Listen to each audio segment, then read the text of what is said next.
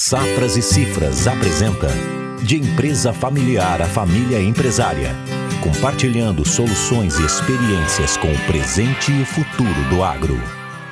Bem, pessoal, é um prazer estar mais uma vez com vocês aqui no podcast da Safras e Cifras. Eu sou Murilo Pascoal e hoje tenho a ilustre presença aqui do amigo e colega Sandro Elias para a gente discutir novamente planejamento sucessório e se aprofundar nesse assunto tão importante para o nosso agronegócio. Olá, Murilo. Olá, quem está nos ouvindo. Eu sou o Sandro e é um prazer estar mais uma semana com vocês. Nesse podcast, nós vamos falar um pouquinho sobre o planejamento sucessório na visão dos pioneiros. Sandro, uma pergunta importante que provavelmente muitos produtores devem se fazer e, e nos fazer também é por que o processo de sucessão hoje é diferente das gerações anteriores e por que eu preciso efetivamente passar por um planejamento dessa sucessão? Pergunta por que, que se fala tanto planejamento sucessório hoje em dia é porque a realidade mudou, a realidade dos negócios, da, das famílias. Uma das coisas que está influenciando isso é a maior longevidade. A gente tem visto os pais muito ativos, ainda com cada vez mais idade, talvez não com a mesma energia né, física, mas muito ativos no ponto de vista do negócio. As pessoas hoje estão vivendo mais e a gente vê, é natural ver três gerações trabalhando na mesma fazenda, na mesma empresa, exercendo papéis diferentes. Os filhos, até pelo sucesso dos pais que desbravaram, também conseguiram estudar mais. Então a gente vê muito sócio de família que tem fazenda que ele é médico, que é dentista, que é advogado, enfim, tem outra formação e ele não trabalha diretamente na fazenda, mas ele quer fazer parte, ele valoriza muito aquilo, ele quer ter o, dar continuidade àquele, àquele patrimônio que o pai construiu e a gente tem outros que foram estudar e voltaram para trabalhar no negócio das diferentes áreas de formação e querem ser remunerados além de sócios também pelo trabalho. Então é muito comum hoje em dia ter diferentes formações dentro das famílias, né? Porque meu pai era produtor, que eu vou ser produtor também, e a gente tem que entender que é importante essa diversidade para planejar a sucessão. Outra coisa que mudou bastante do, do, que a gente viu são os regimes de casamento. Hoje tem muito mais divórcios do que existia anteriormente e hoje às vezes não precisa nem casar para o cônjuge ter direito sobre o patrimônio. Isso é uma preocupação muito grande de todas as famílias de como eu preservo esse patrimônio, como que eu evito que os problemas externos ao negócio atrapalhem o dia a dia na empresa. Então, esta mudança nos regimes de casamento tem que ser um ponto de atenção, é, porque ela, se eu não cuidar disso, se eu não proteger o patrimônio, pode ser que seja ponto de conflito. Outra coisa que a gente tem visto muito que mudou é a participação das mulheres, é querendo participar na tomada de decisão e participando ativamente na gestão do negócio, tomando nas decisões do, do que fazer com o patrimônio, do que fazer com a empresa, cada vez mais interessadas na parte de gestão. A gente viu isso tem sido muito positivo, cada vez mais mulheres assumindo papéis de protagonismo dentro das empresas familiares, inclusive vários grupos Brasil afora, né? E interessante que esses grupos demandam assuntos de gestão, nós somos chamados para falar para várias, várias grupos de mulheres aí Brasil afora pra, e os temas que elas querem, como que eu posso melhorar meu negócio, como que eu posso manter a harmonia da família, como é que eu posso preparar, dar continuidade a tudo isso que, que foi construído, ou melhorar ainda mais a forma que toca o, negócio. E outra coisa que a gente se deu conta, e a gente já falou um pouco sobre isso, é a questão da escala. Né? O negócio agrícola, agropecuário, ele é um dos diferenciais do Brasil é a escala de produção, é manter a fazenda funcionando sem precisar necessariamente dividir a cada geração. Senão o negócio pode tornar inviável e eu não consigo aproveitar todas as potencialidades que tem e também aproveitar os perfis. A gente falava um pouco de perfis, trabalhar juntos. Dificilmente um, alguém que é muito, muito do campo, muito bom,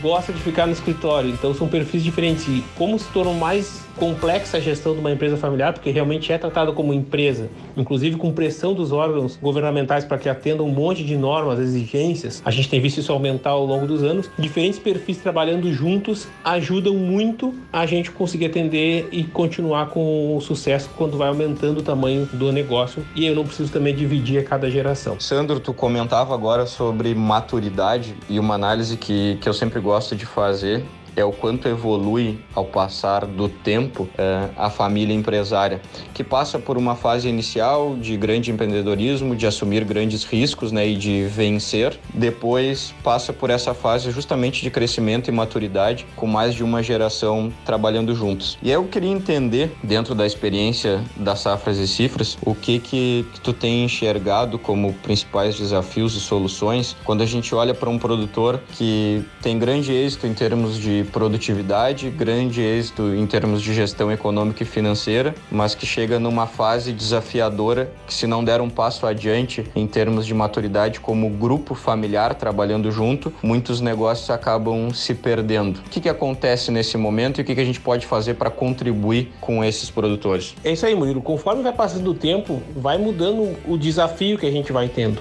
No começo é o desafio da produtividade de construir a empresa, empreender. Depois o desafio de o filho entrar para trabalhar com o pai, e isso já é difícil, porque o filho às vezes sai da faculdade e se não está muito combinado o que, que ele vai fazer, qual é o papel dele na empresa, que tipo de autonomia ele acha também que, né, que está às vezes aprendendo na faculdade, está tá melhor, mais certo do que o pai dele que teve muito sucesso. Então, também uma dica para os filhos é ter reconhecimento pelo que foi feito, se aquele negócio que está ali, ele chegou a tal ponto é porque muito mais acerto do que erro teve ao longo do caminho. Então, reconhecimento dos filhos pelos pais e os pais também uh, enxergarem o filho que ele né, começando a carreira profissional dele, então também é normal que ele não tenha toda a experiência e já não tenha todos os atalhos dos pais. O que eu enxergo é que, com o passar do tempo, o desafio dos, dos, dos pais passa a ser que os filhos vão bem e tornar os filhos né, bem-sucedidos e, e, formar liderança na família. E aí eu estou unindo os propósitos, porque se o pai já não quer mais ser tão, né, ele quer formar o filho e o filho quer se desenvolver e eles estão alinhados nisso. Quanto mais o filho tiver sucesso, mais eu estou reconhecendo o trabalho do pai. E aí eu tô, né,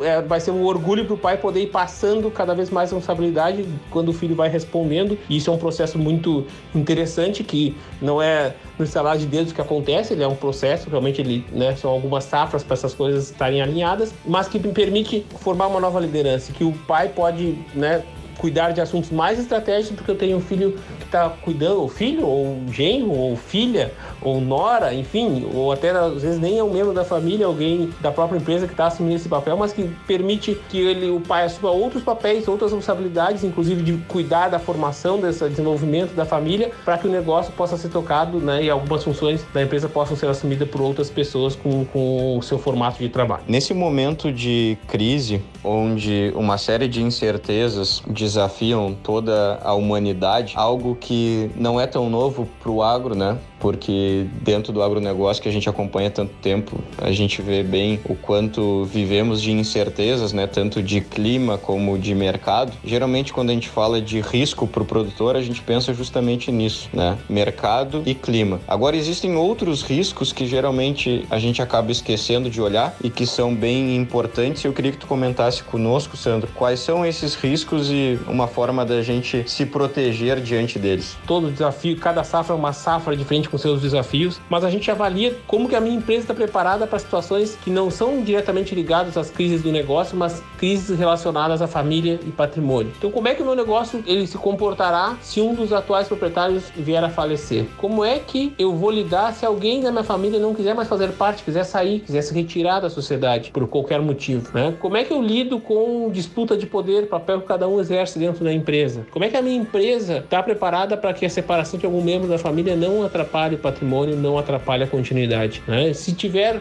uma fiscalização da receita, como é que eu estou preparado para isso? Enfim, são riscos externos muitas vezes ao meu negócio que eu tenho que estar atento para evitar. Já bastam os riscos do dia a dia da atividade rural para evitar que esses riscos que muitas vezes podem desestruturar algo que está funcionando bem uh, atrapalha. Então, avaliar o risco é avaliar como, qual a resiliência do meu negócio, como é que eu estou preparado para essas situações que eu não, né, que eu não gostaria que acontecessem, mas que podem acontecer, elas não atrapalham a continuidade e do nosso negócio. Bem, pessoal, muito obrigado a todos mais uma vez. Semana que vem estamos aqui novamente. Convido a todos a acompanhar as nossas páginas nas redes sociais e o nosso podcast que, que segue aí toda semana junto com vocês. Grande abraço a todos. As safras e cifras está trabalhando por um Brasil que produz.